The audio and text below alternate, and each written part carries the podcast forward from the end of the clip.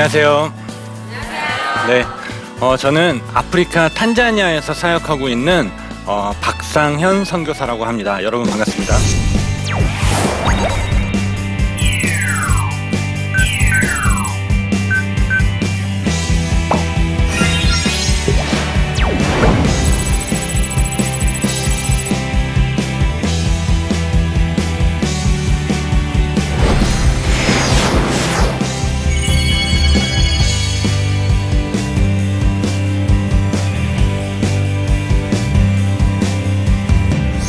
예, 제가 어렸을 때 어, 엄마가 교회 가라 그래서 할 수 없이 그냥 교회에 맹목적으로 다니는 사람 중에 한 명이었어요. 그런데 어느 우리 어머니가 저한테 이렇게 말씀하시는 거예요.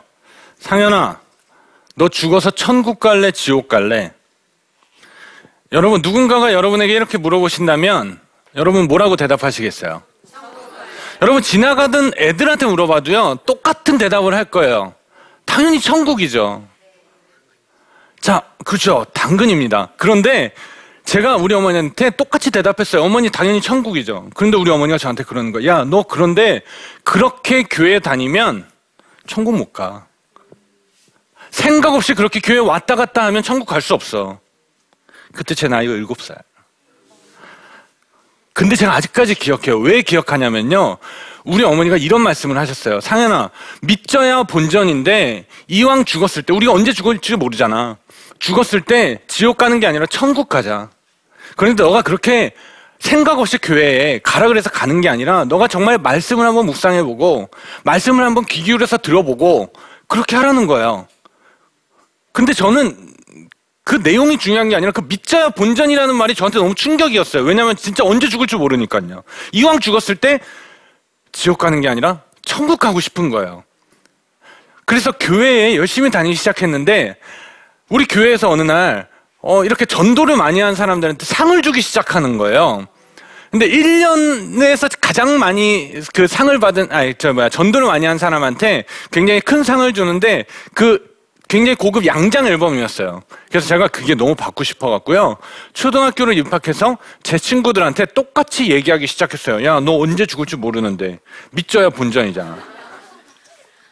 더 웃긴 게 뭐냐면 그 친구가 그 다음 주에 정말 저희 교회에 나와 있더라고요. 여러분, 그래서 제가 초등학교 1학년 때부터 6학년 때까지 단 한 번도 전도 왕상을 놓친 적이 없어요. 그때 받은 양장 앨범 6개를요, 제가 그대로 아프리카 탄자니아에 가져갔어요. 여러분, 제가 이 이야기, 이 이야기는요, 여러분이 전도할 때 믿져야 본전식으로 사람들을 전도하라고 얘기하는 게 아니에요. 저도 그냥 그런 줄 알고 천국 가기 위한 보험처럼 그렇게 교회에 다녔던 사람 중에 한 사람이었어요. 그런데 제가 중학교 2학년 때쯤에요. 하나님이 살아가시, 살아계시다는 것을 제가 깨달았어요. 이 성경이 사실인 것을 제가 깨달은 거예요. 그것은 마치 어, 뭐와 같았냐면요. 우리 어머니가 여러분의 어머니가 여러분을 낳았잖아요. 그런데 제가 낳는 것을 보지, 보지 못했잖아요. 그런데 그냥 우리 엄마잖아요. 그죠? 우리 아빠잖아요. 봤어요, 여러분? 그리고 우리 누나고 오빠고 동생이잖아요. 그냥 이 말씀이 사실로 그렇게 저한테 다가온 거예요. 성령님이 역사하신 거죠.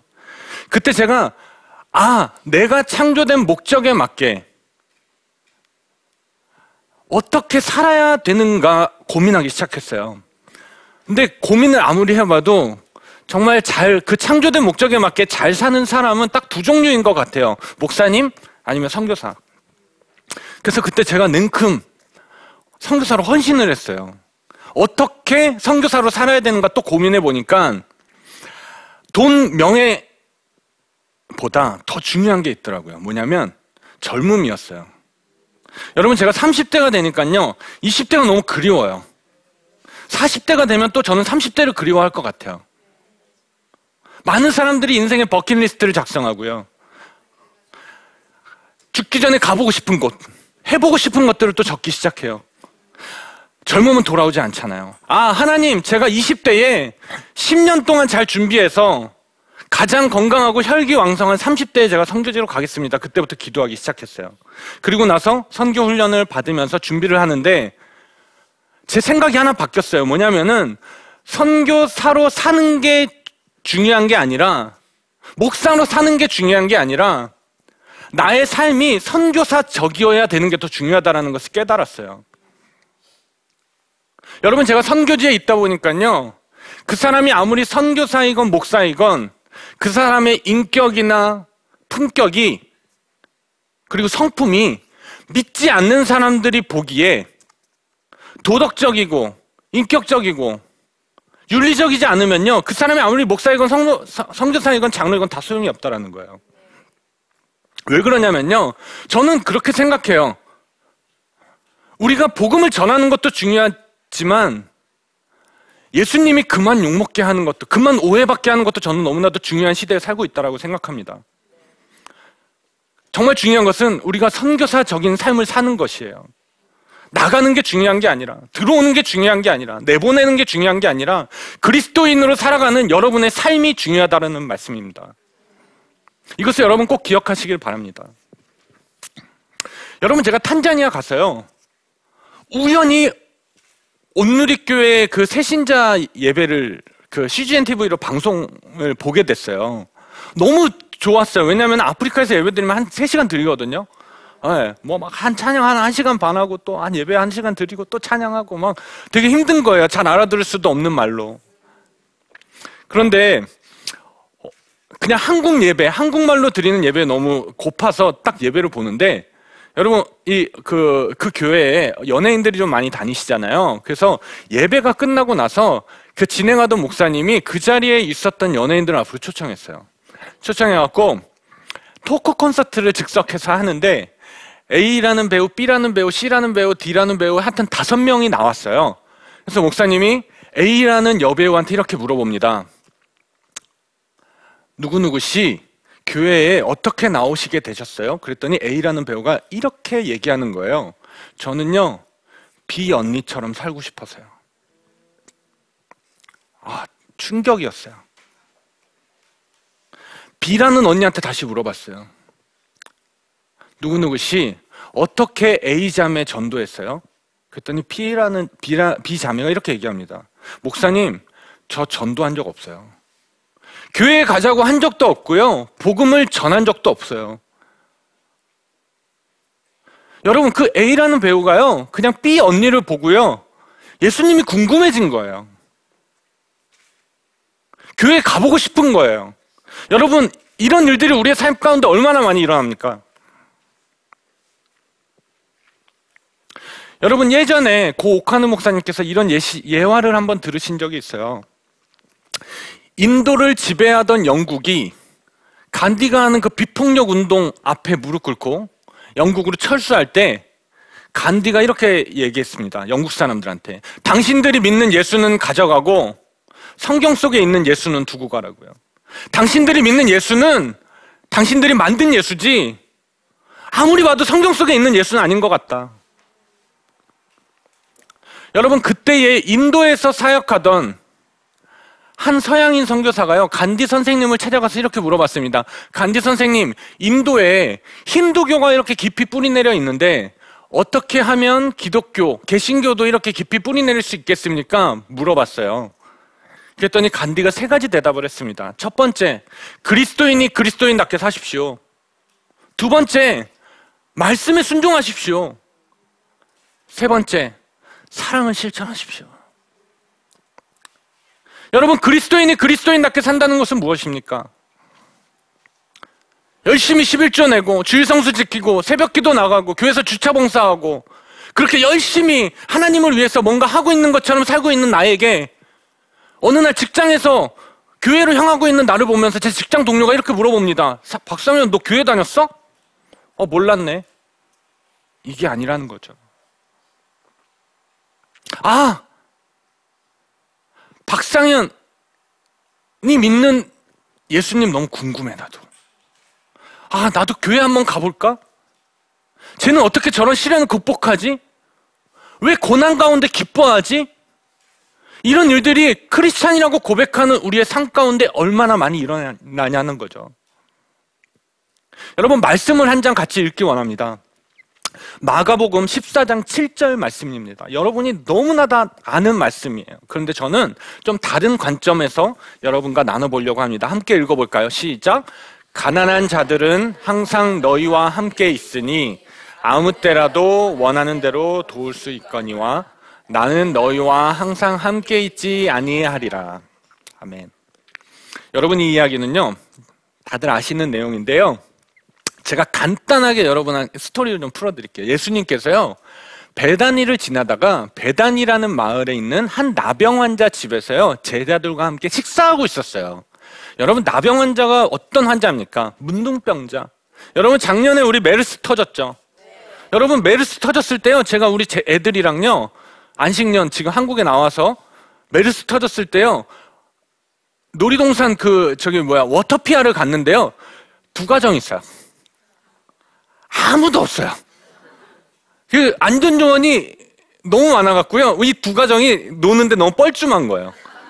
그 정도로 정말 메르스가 터지고 난 다음에 사람들이 다 마스크 쓰고 다니고 병원도 안 가고 사람들과 어울리는 것도 자제하고 있을 때였어요. 여러분, 그 시대의 메르스가 뭡니까? 문둥병이었어요. 아무도 없습니다, 주변에. 그런데 예수님은 그 문둥병자 집에서 식사하고 있었어요. 예수님은 늘 그러셨어요. 가난한 자, 소외된 자, 아픈 자들 곁에 계셨어요. 그래서 밥을 먹고 있는데 한 여인이 문을 뚝뚝 두들기더니 들어옵니다. 손에는 뭐가 들려 있어요? 향유옥합이 들고 있습니다. 순전한 나드 향유옥합을 가지고 와서 예수님의 몸에 바르고 머리에 붓습니다. 여러분 나드가 뭔지 아세요? 나드는요 해발 3,000m에서 4,000m에서만 사는 나드초 정말 고귀한 식물이에요. 그거를요, 한알음 짜면요, 한두 방울 나와요. 그 정도로 귀한 거예요. 그게 그 시대에 그 팔레스타인에서 쓰던 그 옥합이 한 100g 정도 들어가는 옥합이거든요. 그 한 옥합에 가득 채웠을 정도에 놔두면요. 1년치 풋삭, 그러니까 300데나리온 정도. 1년치 품삯을 다 지불해야지만 살 수 있는 너무나도 귀한 것이었어요. 그런데 그 여인은 예수님을 너무 경외하는 마음에 그리고 예수님의 얼마 후에 예수님을 따르다가 예수님이 얼마 후에 십자가에 못 박혀 돌아가실 것을 알고 그에 대한 그 마음으로 예수님께 찾아가서 그 향유옥합을 바른 거였어요.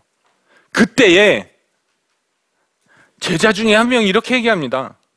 아니, 그 향유옥합을 밖에 내다가 팔면 300데나리온을 받을 수 있는데 그 300데나리온으로 차라리 어려운 이웃을 돕지 왜 그렇게 낭비하냐라는 거예요. 여러분 우리가 상식적으로 생각했을 때 틀린 말입니까? 완전히 틀린 말은 아니죠. 상식적으로 생각하면 맞잖아요. 1년치 풋상인데. 자, 그때에 예수님께서요.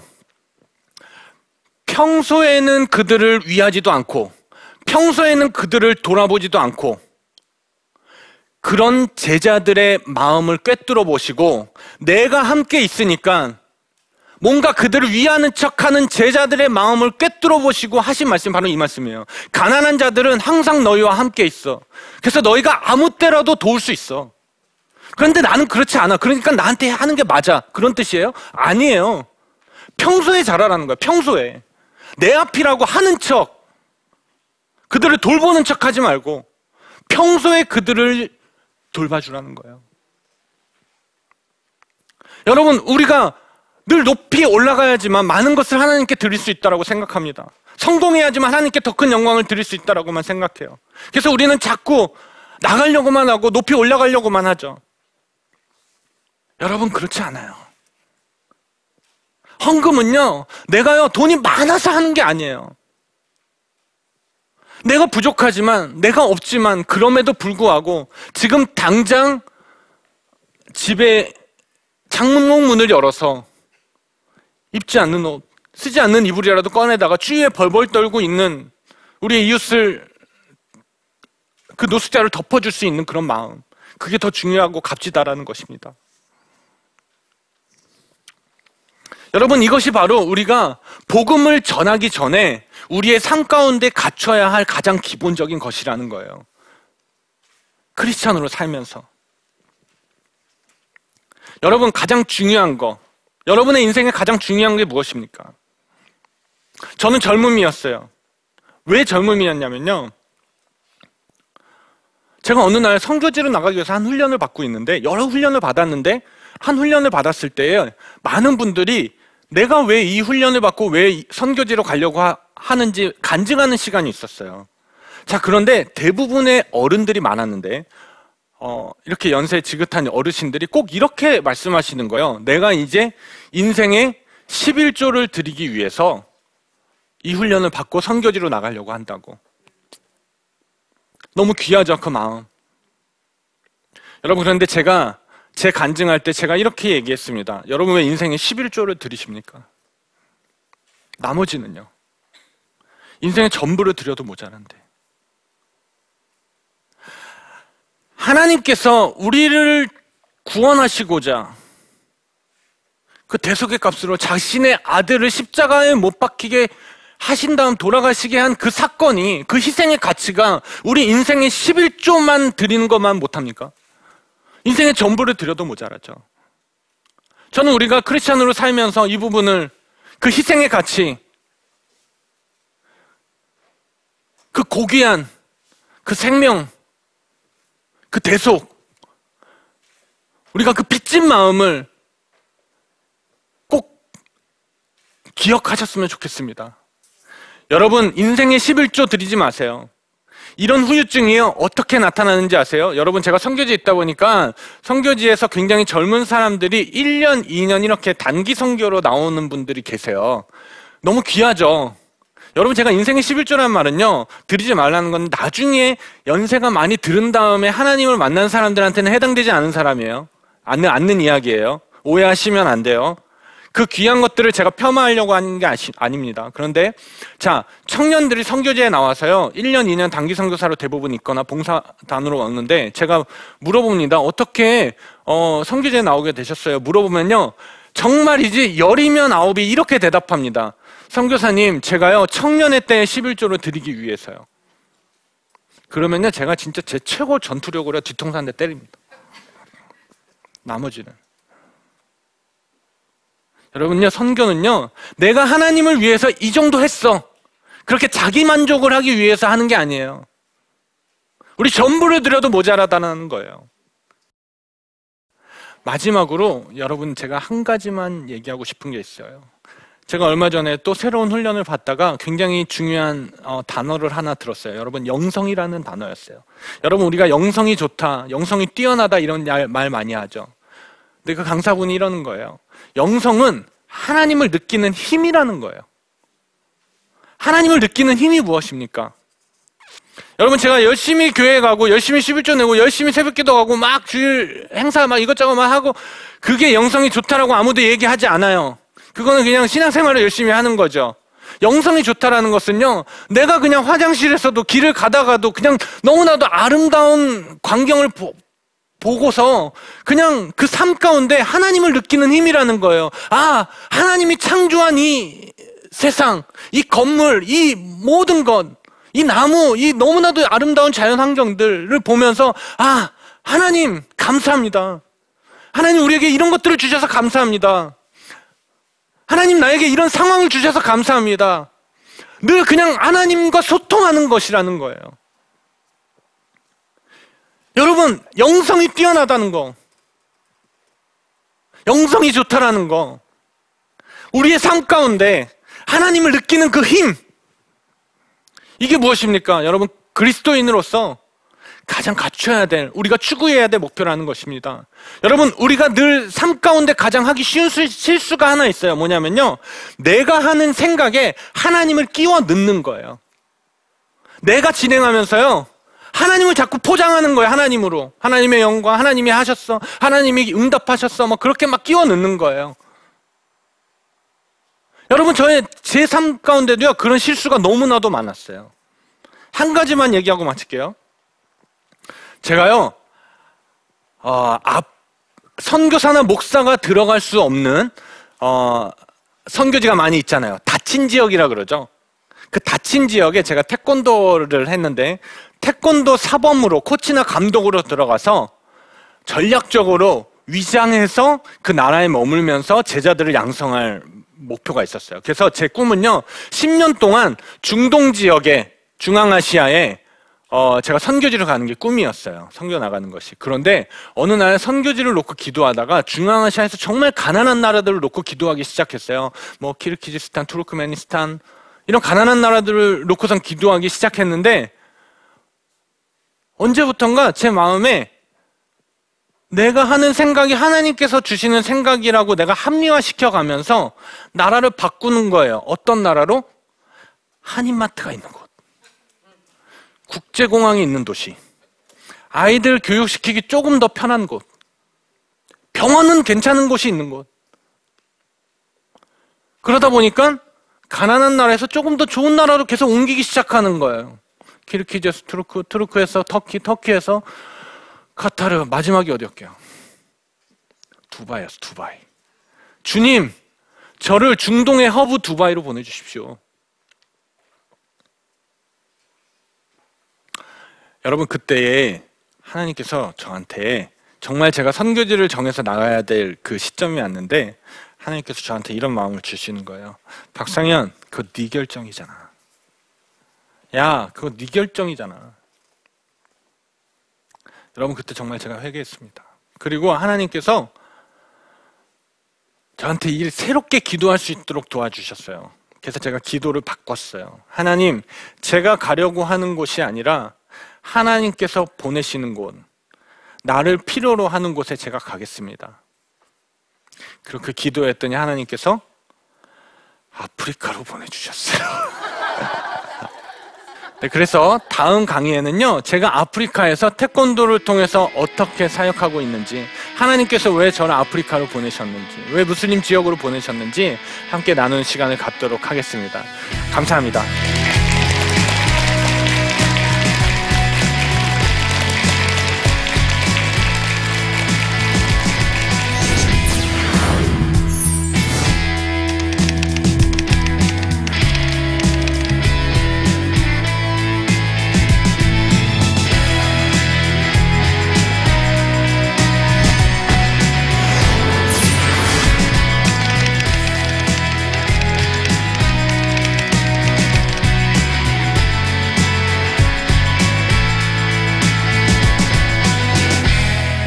국정조사 아프리카 가서 잘 놀다 와. 이제 한 살도 안 된 우리 애들을 데리고 가는 이 젊은 청년 선교사에게 잘 놀다 오라니. 목사님, 그게 무슨 말씀이세요? 제가 물어봤더니요. 목사님이 다시 이렇게 대답하셨어요. 선교는 그들과 함께 노는 거예요. 우리가 선교라는 단어를 딱 생각했을 때 여러분은 어떤 것 그림들이 지나갑니까? 힘들어야 되고 아파야 되고 고생해야 되고 자, 그런데 그게 왜 아프고 힘들고 고생만 해야 됩니까? 기쁘고 즐겁고 행복해야죠. 이 이야기를 제가 오늘 여러분과 나누려고 합니다.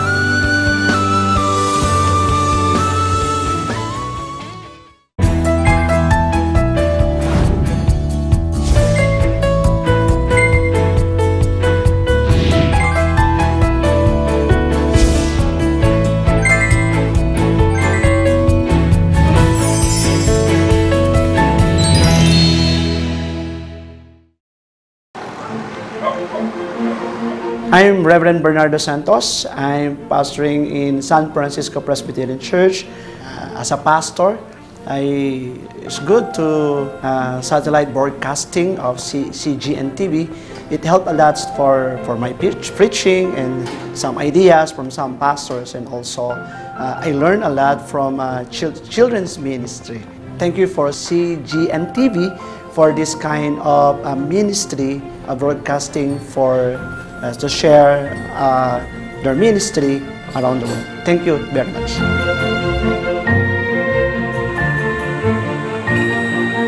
I myself am a missionary. I'm from the United States. I'm born in Africa, but I'm here in the Philippines, and uh, it's a totally different environment. Um, if I want to be encouraged, like the church members, they can hear me preach, but I don't have someone to preach to me also. So to be able to just turn on the television here where there really is not a Christian uh, station, not in my area, uh, and to be able to, to just be uh, refreshed with the Word of God, um, I'm just thankful to God for those that God gave the vision to start this channel, uh, that it can be a blessing to missionaries all over the world.